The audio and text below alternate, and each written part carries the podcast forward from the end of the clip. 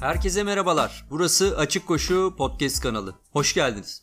Ara vermeden kaldığım yerden devam ediyorum. Geçen hafta sıkça yapılan beslenme hatalarından bahsetmiştim. Beslenme derken yarış öncesi ve sırasında yapılan hataları kastediyorum. Bizi şimdilik bunlar ilgilendiriyor çünkü. En son daha fazla yağ yakmanın öneminden bahsetmişim. Tabi bu durum biraz Konya yolu gibi veyahut derinlik sarhoşluğu gibi. Yağ yakım hızının en efektif olduğu aralık aynı zamanda kişinin kendini en güçlü, en motive hissettiği aralıkta oluyor. Bu aralıkta asla çok ağır, hafif bir koşu koşmuyorsunuz. Aynı zamanda da kendinizi hırpalayan, yıpratan temponun da altındasınız. Yanlış anlaşılmasın, maksimum yağ yakma düzeyinden bahsetmiyorum.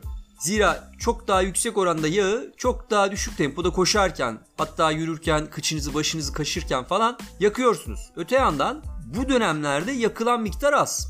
İsterseniz tamamını yağlardan karşılıyor olun. Dakikada yüz miligram daha yağ yakamazken, mesela aerobik eşik olarak da ifade gören respiratory threshold deniyor, yani solunma eşiği de denilen yağ ve karbonhidratlardan eşit düzeyde faydalandığınız tempoda miktarsal olarak çok daha fazla yağ yakıyorsunuz.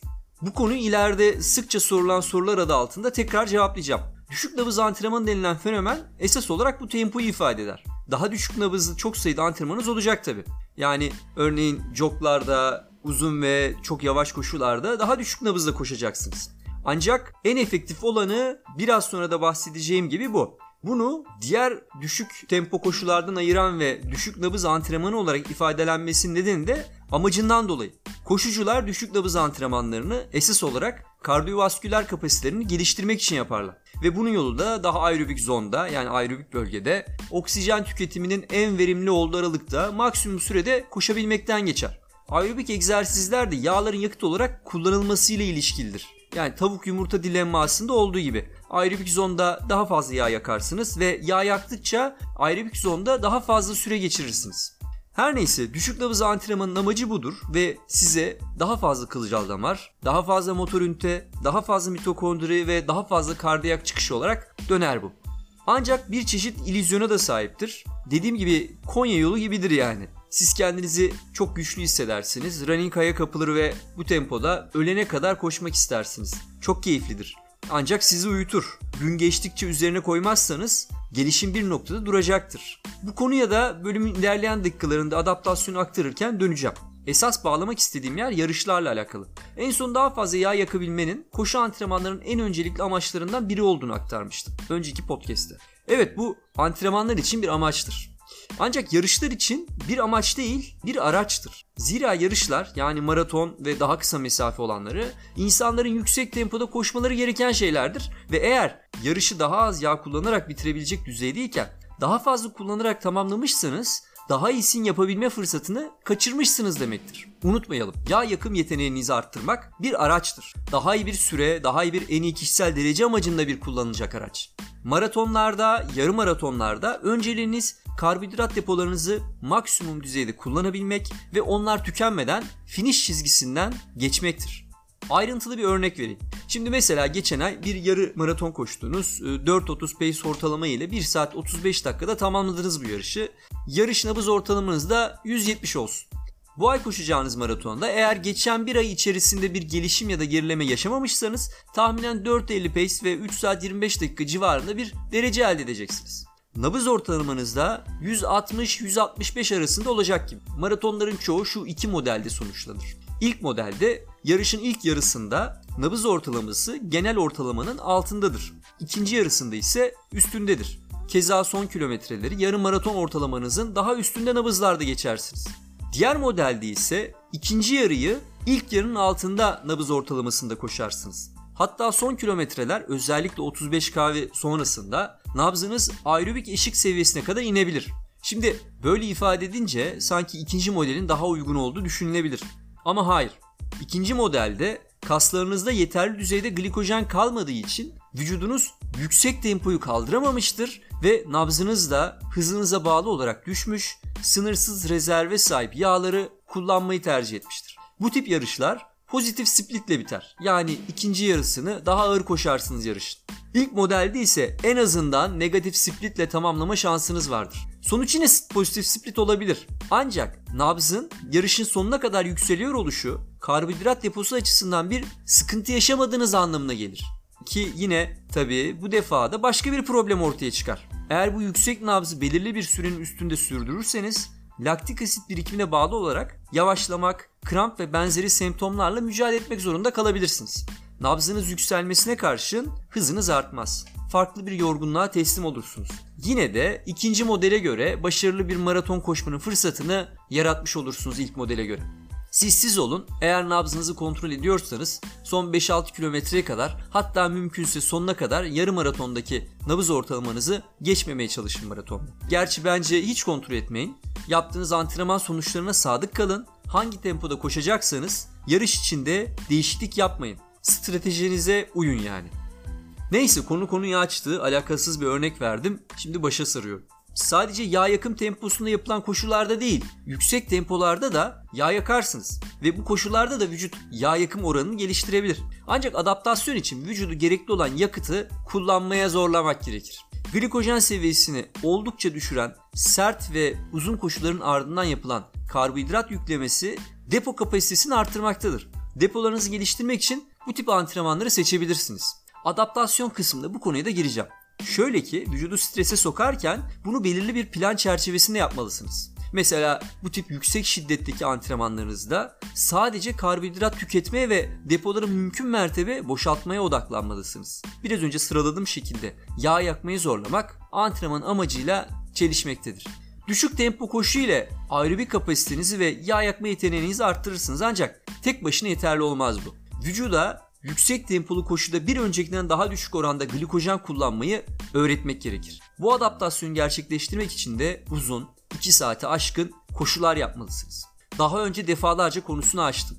Kilometreler ilerledikçe, zaman geçtikçe kaslardaki depo azalır.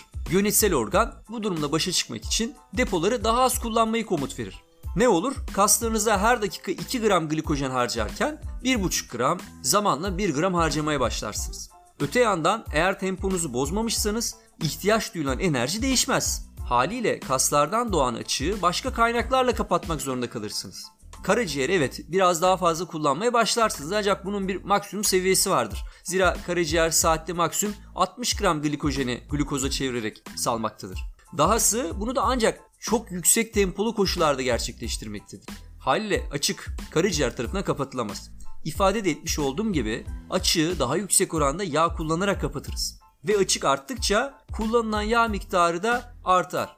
Ancak bunun bazı bedelleri olmaktadır. Daha doğrusu yan etkileri. Öncelikle karbonhidrat depolarınız azaldıkça sadece fiziksel olarak değil, mental olarak da yorgunluk baş gösterir. Hassasiyet artar ve katlanılan kas ağrılarının düzeyi de artar. Bir süre sonra kasılma ve gevşeme fonksiyonlarında zayıflama baş gösterir. Çünkü yine daha önce ifade ettim, kas glikojen depolarının azalması kasılma gevşeme aktivitesini düzenleyen kalsiyum iyonu salımını da etkilemektedir. Bu da yine ağrı, kramp ve çeşitli fiziksel sorunlar olarak geri döner. En önemlisi ise yağ kullanıyor olmanın getirdiği zorluktur. Yağları tempo arttıkça kullanmakta zorlanırız. Zira kullanımı için daha fazla reaksiyon gerekir. Daha fazla kalori açığa çıkaracağı için daha fazla miktarda oksijen kullanılması da gerekmektedir. Düşünsenize, zinde bir gününüzde dolu depolarla karbonhidrat kullanarak koşuyorsunuz. Aynı tempoda, yani aynı tempoyu koşuyor olduğunuzu düşünün. Karbonhidrat ağırlıklı ve yağ ağırlıklı olduğu zamana göre kıyaslama yapacağım. Daha az oksijene ihtiyaç olduğu için maksimal kapasitenin, yani oksijen kullanım kapasitesinin daha düşük bir yüzdesinde koşuyorsunuzdur karbonhidrat kullanırken. Ancak yağ kullanırken hem yorgunsunuz, bitik depolara sahipsiniz ve aynı tempoyu daha fazla oksijene muhtaç olan yağ yakarak koşmak zorundasınız. Haliyle maksimal oksijen kullanım kapasitesinin de daha yüksek bir evresindesinizdir. Çünkü daha fazla oksijen kullanıyorsunuz. Ve bu hissettiğiniz eforu da yükseltiyor. Yani hissedilen efor da yüksek. Şimdi böyle olunca nabzın ne olduğu, temponun ne olduğu falan çok önemli olmuyor. Böyle durumlarda perceived exertion denen, yani algılanan egzersiz şiddeti olarak da açıklanır bu. Farklı bir derecelendirme modeli var. Yani altı ile yirmi arasında, altının en düşük, yirminin maksimum olduğu bir tablo var ve algılanan egzersiz derecesine bakılıyor. Bu şekilde antrenman yazan, bu şekilde antrenman oluşturan koşucular da var. Yani sonuç olarak mesela yüzde altmış maksimal kapasitenize karşılık gelen bir yükü, karbonhidrat yoğun kullandığınız bir koşuda yüzde yetmiş beşinizdeymiş gibi hissetmeye başlarsınız diğer sıkıntıların yanında yağ yakım dönemlerinde. Mental ve fiziksel bir mücadele başlar. Nihayetinde bir yerde teslim olursunuz ancak bir sonraki uzun koşunuzda aynı boş depoyla daha uzun veya hızlı koşacağınızı da bilirsiniz. Çünkü vücut buna kademe kademe alışacaktır, alıştırmak zorunda kalacaktır. Çünkü yaşatmış olduğunuz stres size yağ yakma kabiliyeti, daha fazla kılcal damar, mitokondri ve dakika olarak dönecektir. Bunların hepsini açıklayacağım. Koşucular karbonhidrat kullanım oranını azaltarak bu kısıtlı enerji kaynağına olan bağımlılığı farklı yöntemlerle ortadan kaldırırlar. Örneğin bir kısmı yüksek yağ ve proteine dayalı diyet uygular ve bu sayede karbonhidrat kapasiteleri azalır. Diyeti uzun süre uyguladıkları için vücut yüksek tempo koşularda yağ kullanmaya adapte olur.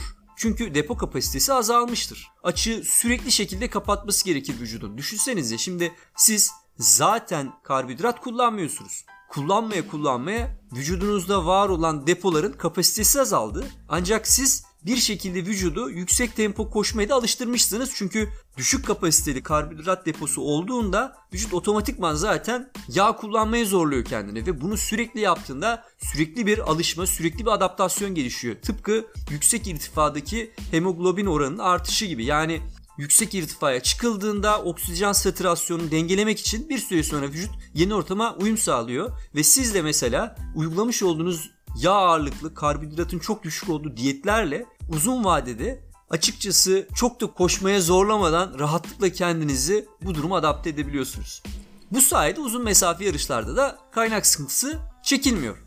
Bu diyeti uygulamayanlar da var tabi. Şimdi belli bir temponun üstünde vücut kaçınılmaz olarak yüksek oranda karbonhidrat kullanmak zorunda. Ve maraton mesafesine kadar olan yarışları koşan atletler yüksek karbonhidratlı diyet uygularlar. Bu atletler karbonhidrata bağımlıdırlar.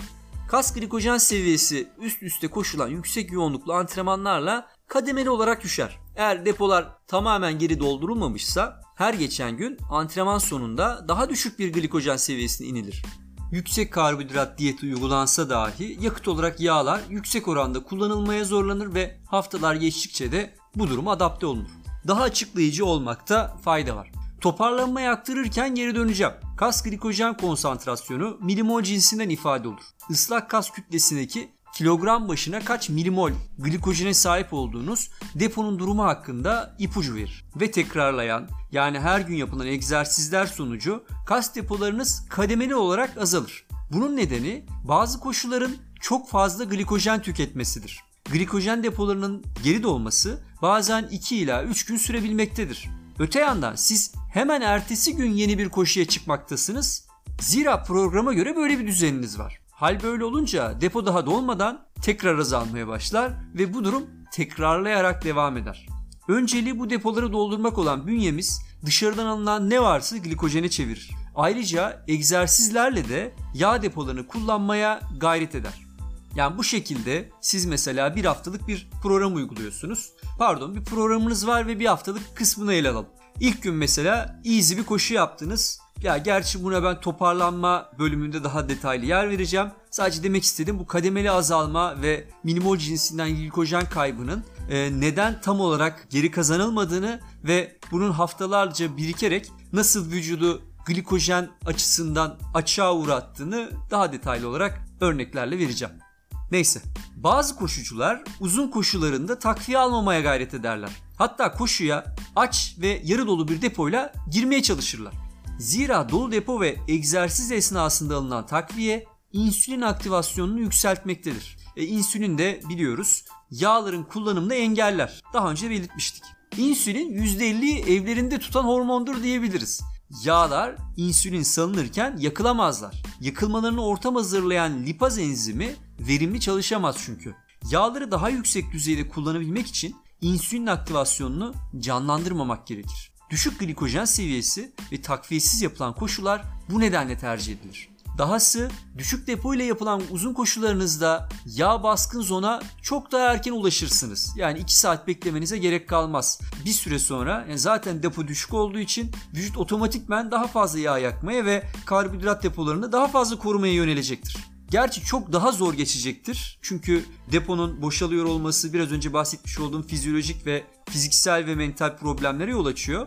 Ancak bunun sizin formunuzla alakası yoktur. Az önce de ifade ettim. Çok daha fazla oksijene ihtiyaç olduğu için hissiyat yükselmektedir. Öte yandan karbonhidrat eksikliği vücudun bağışıklık sistemini de etkilemekte, direncini kırmaktadır. Bunu birkaç kere açıkladım zaten. Eksikliği halinde gerçekleşen protein yıkımı kişiyi yorgun, ağrılarla boğuşan, depresif biri yapabilir. Buna da dikkat etmek gerekir. Sürantrene olmak bu işin tabiatında var ve bu hatayı düşünmemesi lazım. Bu nedenle düşük karbonhidrat stratejisine bağlı koşulların çok çok dikkatli yapılması gerekir. Hatta kesinlikle birilerinin kontrolü çerçevesinde yapılması gerekiyor bana göre. Antrenmanlardan detaylı olarak bahsetmiş oldum. Yarış öncesi ve sırasındaki etkilerine gelirsek, alınan karbonhidrat takviyesinin bir saate aşkın her mesafede etkili olduğu gözlenmiş.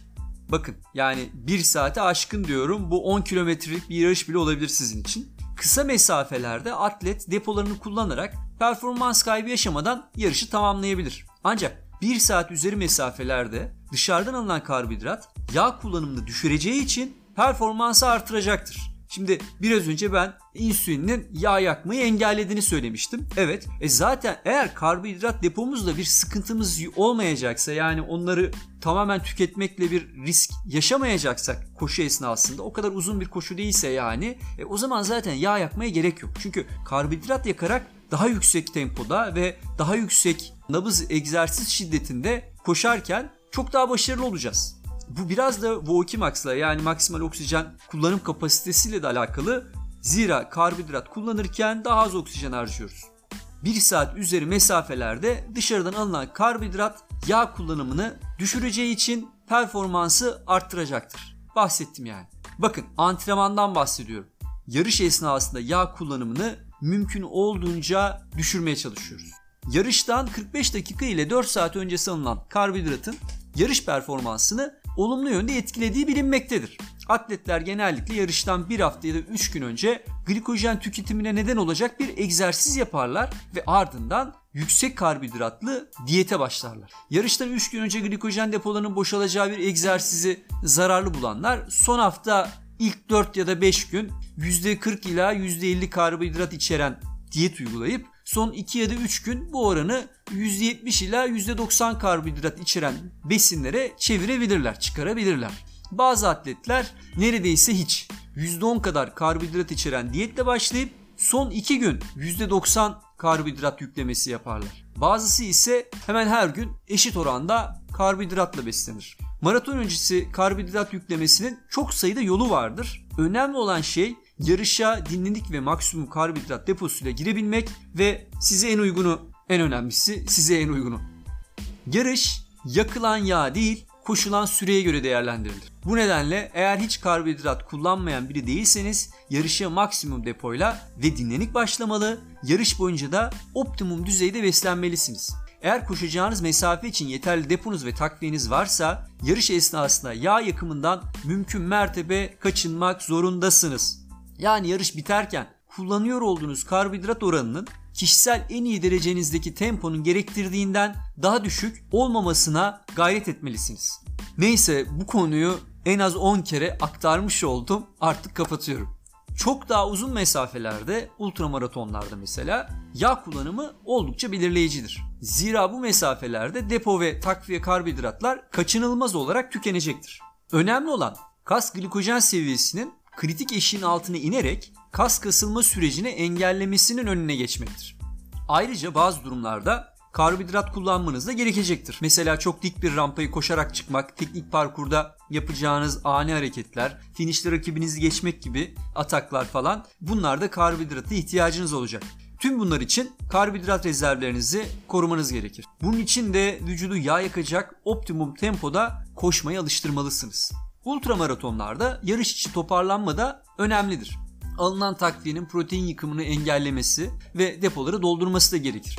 Ultralarda şöyle bir süreç işler genelde. Temponuz düzlüklerde ve yokuş aşağı olan segmentlerde düşüktür. Nabzınız da keza aerobik bölgededir. Yani yağ depolarınızı da ziyadesiyle kullanırsınız. Ne var ki tırmanışlarda, ki dikkatli olmazsanız çok kısa sürede aerobik bölgenin üst kısmına çıkabilir nabız ve tırmanışlar kısa da sürmez. Birbirini tekrar eden üç beş tırmanış otuz kilometre içinde iki saatlik zamanınızı çalabilir. Ki bu durumda depo karbonhidratları da tüketmiş olabilirsiniz. Unutmayın, sadece tırmanışlarda değil, düzlükte ve inişlerde de karbonhidrat tüketmektesiniz. Tırmanışlarda ve bazı durumlarda engebeli zeminlerde, single track dediğimiz keçi yollarında falan yine yüksek efor harcıyorsunuz ve daha fazla karbonhidrat yakıyorsunuz. Her neyse, ultralar hiç hesaba katılmadığı kadar karbonhidrat da götürebilir depolardan.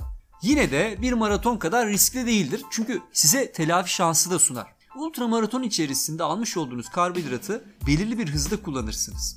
Öte yana kullanma hızı düzlükte, yokuş inerken ve yürüyor olduğunuz dik çıkışlarda düşer. Çünkü ihtiyaç duyulan enerji azdır ve bunun büyük kısmı yağlardan karşılanmaktadır. O halde almış olduğunuz ve sabit bir hızla sindirilerek emilen, ki bu dakikada yaklaşık bir nokta iki grama karşılık gelir, karbonhidratın önemlice bir kısmı karaciğer ve kaslarınızda depolanabilir. Bu şansı yakalarsınız. Öncelik kan şekerini korumak için karaciğer deposundadır. Ancak kas depolarınızı da her saat yirmi gram kadar doldurabilme imkanı doğabilir. Ultralarda sadece karbonhidrat değil, protein ve yağ içeren besinler de alınmalıdır. Proteinin neden alınması gerektiğini çok defa aktardım. Uzun koşularda bir süre sonra proteinlerden sağlanan enerji yüzde on seviyesine kadar çıkabilmektedir. Kas dokusunda yapısal hasara yol açabilecek bu durumun önüne geçmek için yarış içi beslenmeye proteini de dahil eder koşucular. Evet, yine konuyu bağlayamadan bir bölümü sonlandırıyorum. Ne var ki bu defa en azından yaklaşımları tamamlayabildim. Bir sonraki bölüm enerji kaynaklarının son podcast'ı olacak ve adaptasyon ile toparlanma konularını açıklamaya çalışacağım. Geride kalan yirmi küsur dakikada özellikle karbonhidrata dayalı beslenmenin yarış içi ve öncesinde nasıl yapılması gerektiğini çeşitli örnekler vererek açıklamaya çalıştım. Akılda tutulması gereken şeyler şunlar kısaca. Karbonhidratları yüksek tempolu koşularda kullanırız ve depolarımız ne kadar doluysa o kadar fazla verim alırız onlardan. Depoların kolayca boşalmaması antrenmanlarda uyguladığımız planlamaya bağlıdır ve bir kısım antrenmanla bu kısıtlı depoların kapasitelerini arttırırız. Ve bir kısım başka antrenmanla da bu depoların daha yavaş tükenmesine yol açacak şekilde daha yüksek oranda yağ yakmayı öğretiriz kaslarımıza. Şimdilik bu kadar. Haftaya görüşünceye kadar keyifli dinlemeler.